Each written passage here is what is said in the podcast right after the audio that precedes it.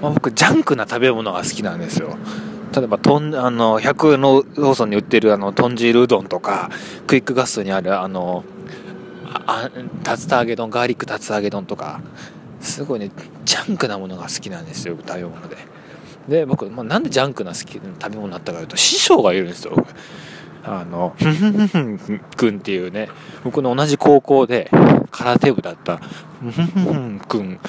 がもうすごくて僕より全然ジャンクで。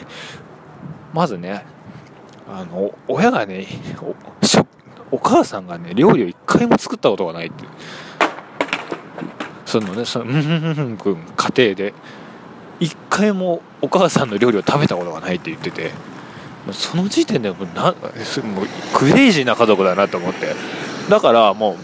うまあ弁当がないわけよ、まあ、大体、ね、僕の同じ学校の人はまあお母さんとかお父さんがね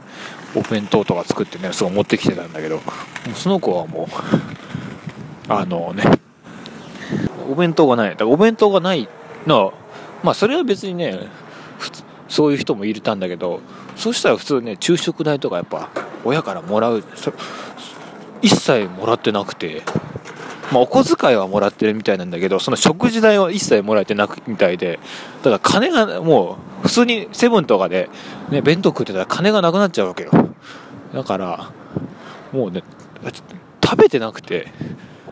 で、この、そのね、廊下ですれ違うと、師匠だから、師匠今日は何を食べたんですか？って、お昼ご飯何食べたんですか？って言うと、今日は豪勢にあやたかだよって言って、一瞬理解できなくて、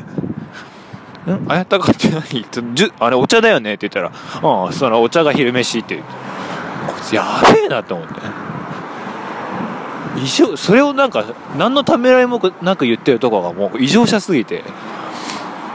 いや、こいつやべえなと思って。あやたか昼飯って、昼飯やないじゃん、まず。水分補給じゃん。で、たまにそのお小遣い入るとき、入るとその食堂の、あの、あんたつって言ったらあんかけたつた揚げ丼とか、あとはね、し、塩焼きそばっていうね、もうね、輪ゴムみたいな、輪ゴム食ってるみたいな麺のすっげえ細い、シャーシンぐらい細い麺の焼きそば、塩焼きそば150円とか、あとね、2元と3元の間ぐらいしか売ってないね、150円のなんかね、ハト使ったね、チキンバーガーとかね、その学食のもうほんとジャンキーなもの食べてね、もうね、ニキビだらけなんだ、もう。あんまね、ニキ人のことはね、ニキビとかいじっちゃいけないけど、もう、もう、食堂行く時期だけもうニキビだらけになって、もともと肌が弱いかもしれないけど、それはもうこれジャンクの鏡だなっていうね。その子もね、ジャンクだけじゃなくてクレイジーさが、あの、落ちたバイト先にもう一回リベンジしに行ったっていう話がすごくて。なんかバーミヤンのあのあそう高校あもういいからいいかいって。もう高校の時にそのねバーミヤンのねあの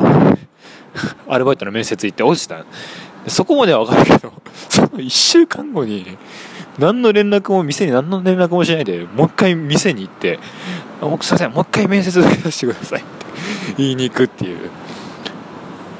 で店員にもちろん帰れって言われて帰ったらしいけどなんでそんな同じ店にもう一回行ったのって言ったら2回行った方が誠意が伝わると思ったからっていう。こいつやべえなと思って。いやでも今でもねたまにあのね外堀ああの学校で会いますけどもその時はね「師匠おはございます」って言って、えー、毎日挨拶するようにしてます、ね、今後もねジャンカーの師匠にはついてって、